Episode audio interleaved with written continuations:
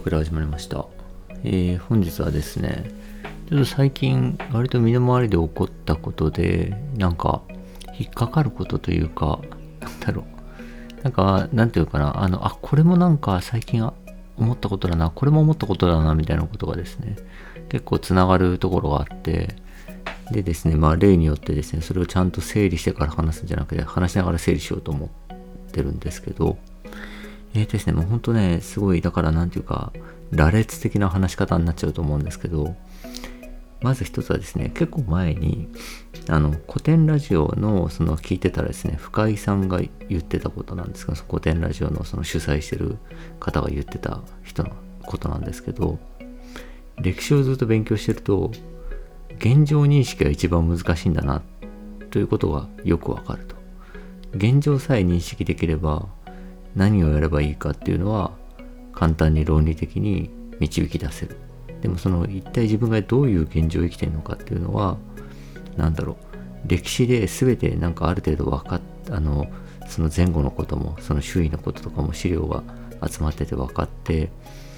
じゃあこの、えー、この国の例えば王様のこの人は今どうこの時どういう状況だったんだみたいなことを、えー、評価するのもまあまあ難しいのに、えー、リアルのナウでね今こうあの今現在の自分っていうのをとか自分の周囲の環境っていうのが今どういう状況なんだっていうことを、えー、認識するっていうのはめちゃくちゃ難しいとでっていうようなことを言ってたんですよねでまあそれまあだからそれがもし自分の今の現状認識っていうのが少しでもできることをつながる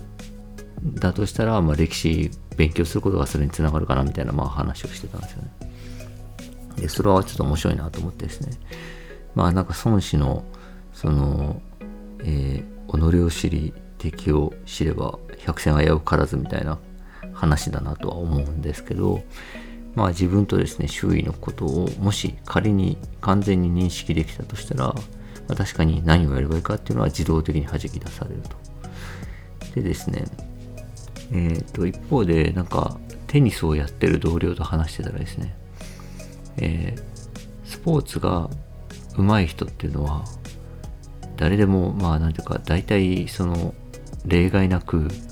えー、自分が置かれてる状況を客観的に見れてるって話をしてたんですよねでその人はテニスをやってるんですけどテニスをやってて相手があこいつ自分の置かれてる状況分かってないなというプレイヤーだった場合は、えー、そこに合わせて、えー、なんだろうその、えー、まあなんだろう自分がまあその自分は自分のその置かれている状況に合わせてやっていったら相手が勝手に自滅していくって言ってたんですよね。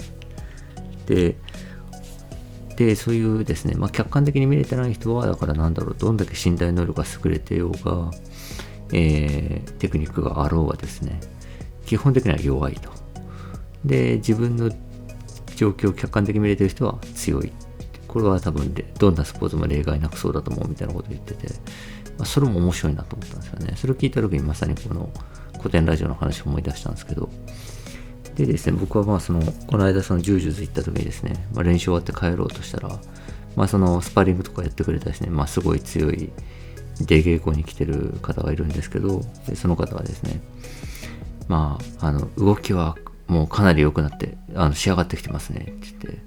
てでただそのえっともうここは掴まなくていいっていうところをずっと掴んでたりとか、えー、そのこだわるポイント今今はどこをこだわるのかっていうこだわるポイントが、えー、あの間違えてる時あると。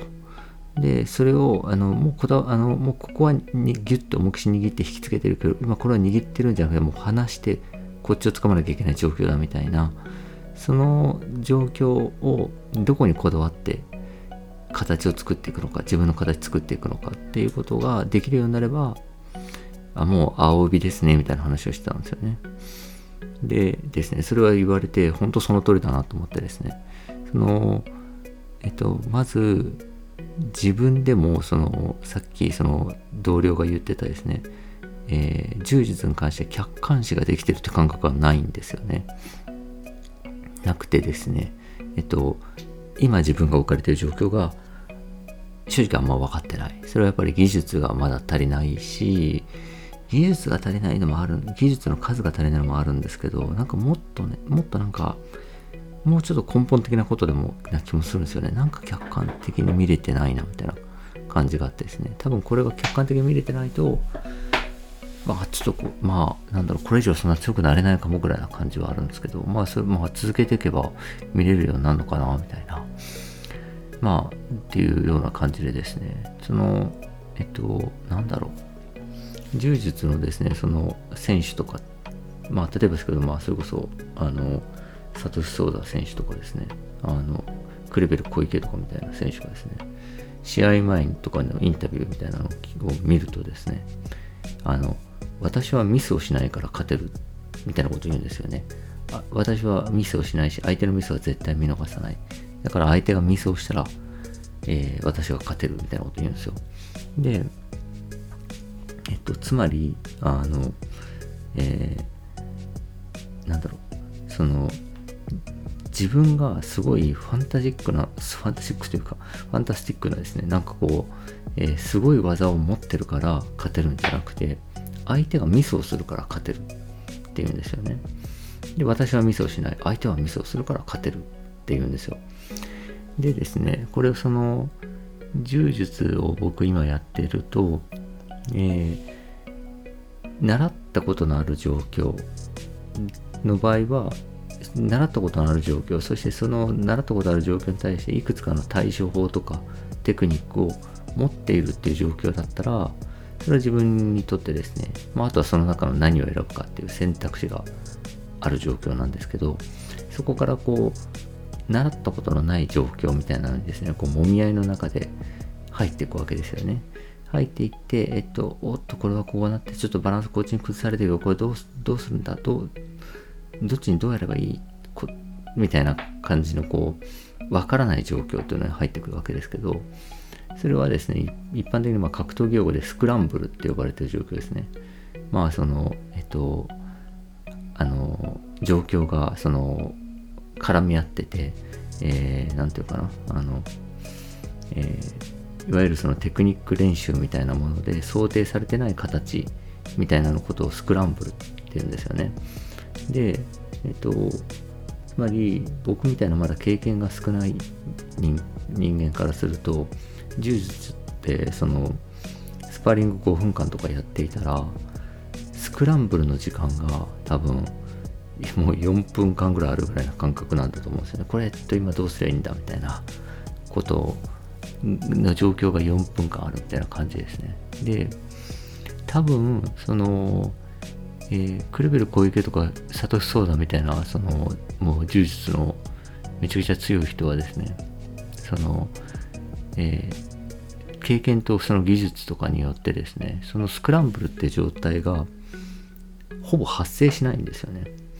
だからえっと、えー、まああるですね、えっとまあサトシソウダとジョニー・ケースっていう選手が戦った試合があったんですけど、最後ですね、もう思わぬそのジョニー・ケースが何かを変な動きをしたとは思えなかったんですけど、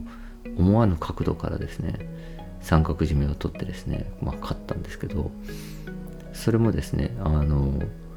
えー、それはサトシがすごい技を決めたんじゃなくて、ジョニー・ケースがミスったと言ってるんですよね。で、ジョニー・ケース自身も、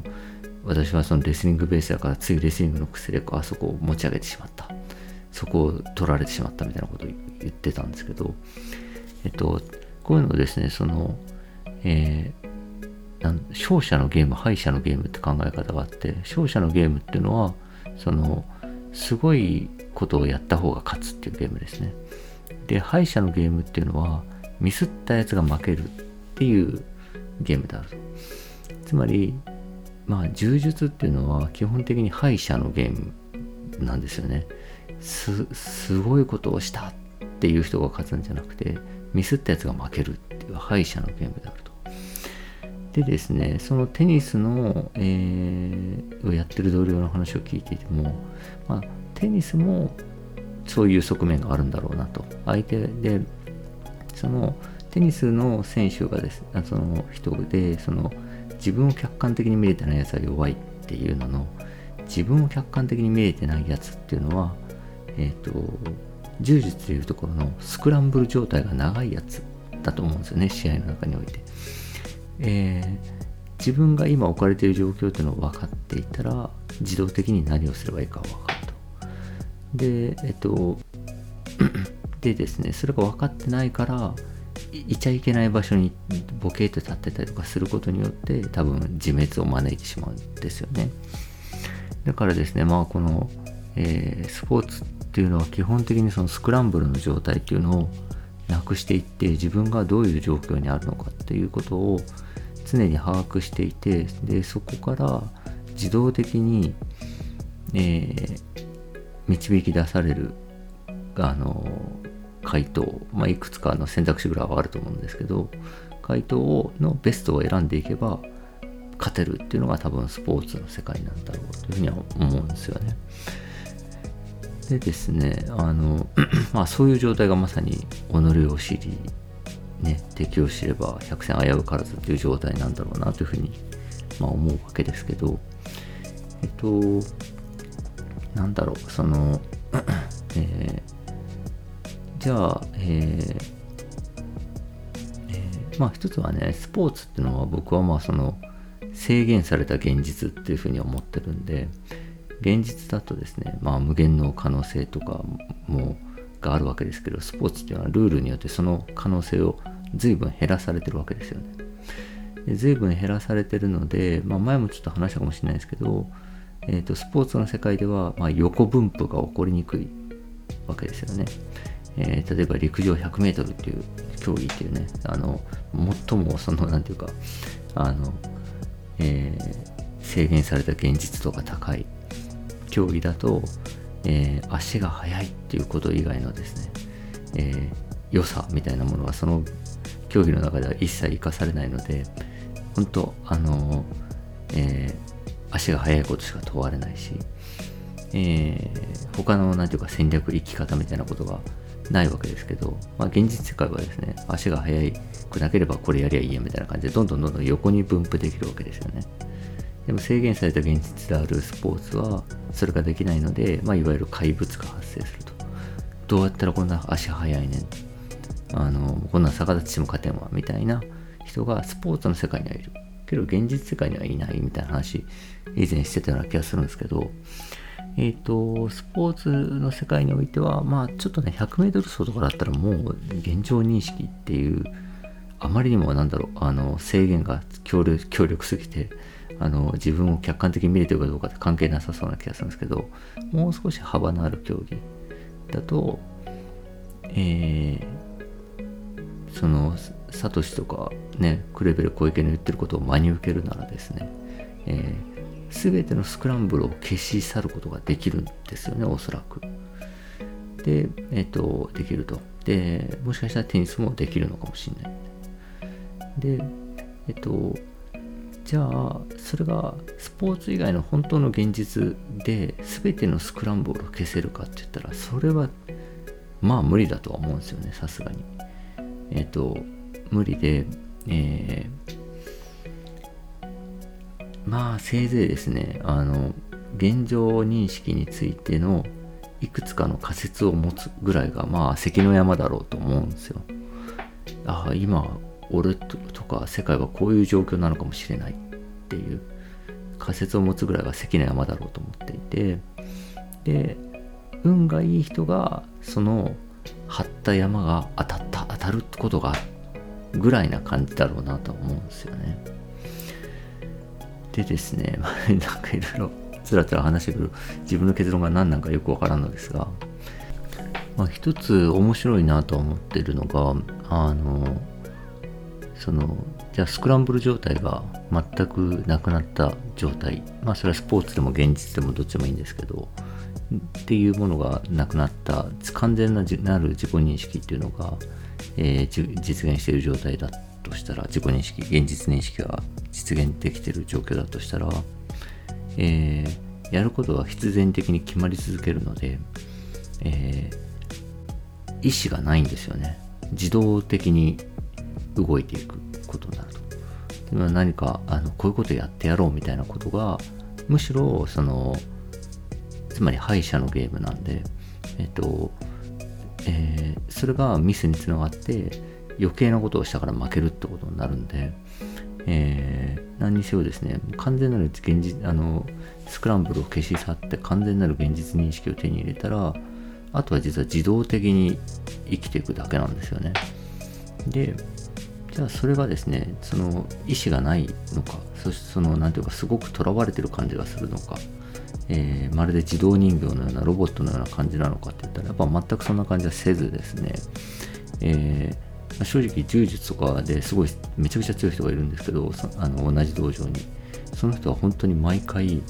自分のやること迷ってないんですよね。で、全くいつも同じようなスタイルであの強くて勝つんですけど、それはですね、もう見てて惚れ惚れするような感じなんですよ。で、なんかですね、そのえー、その感じはやっぱ一つのなんか完成形だっていうか、まあ、理想形だと思うし思いますと。で、でも、まあ、スポーツだったらまだスクランブルは全て消し得るかもしれない経験によって、けど現実っていうのは、まあ、それは難しいだろうと。せいぜい仮説みたいなものを持つのが関の山だってさっき話しましたけど、ただその仮説っていうのが今のあのなんていうかな、え合ってるかどうかは別として、今のこれが俺なんだ、これが今の現実なんとかな現状なんだ、このような世界はこのようなものなんだっていうふうにその仮説を信じられたとしたら、やはり同じようにですね、えー、自動的に動けるはずなんですよね。えー、何をやればいいか分かっていて、もう自動的に、えー、まさに答えが論理的に簡単に出てくるので、えーと、自動的に動くと。で、それはきっと気持ちいいことなんですよね。でですね、なんかそのえっ、ー、となんだろうな、まあ本当にですね、まあ自分の多分転職みたいなことも多分いろいろあったから、まあ、そんなこと考えてたのか、なんだろうな、そのえー、そのある種必然性みたいなのに突き動かされて、えー、自分がやることっていうのがをただやっているっていう状態はですね、一つのやっぱえー、理想系だなって、それはスポーツにしても現実にしてもと思っていてですね、なんか本当にそういう風にありたいななんて思っていましたと。で、そんな中ですね、えっと、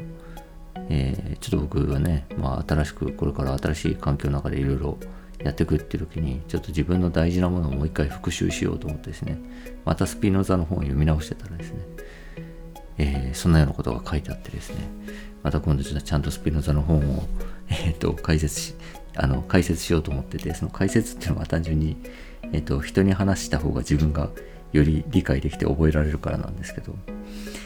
えー、だからスピノザはこう言ってるんですよね。その必然性に従うことこそが自由であるって言っててですね、自由な意志など存在しないって言ってるんですよね。で、まさに本当自分が思ってたことだなみたいな、スピノザ気合うなと思いながらですね、スピノザ本読んでたんで、また今度スピノザの話したいと思います。というわけで本日は以上です。ありがとうございました。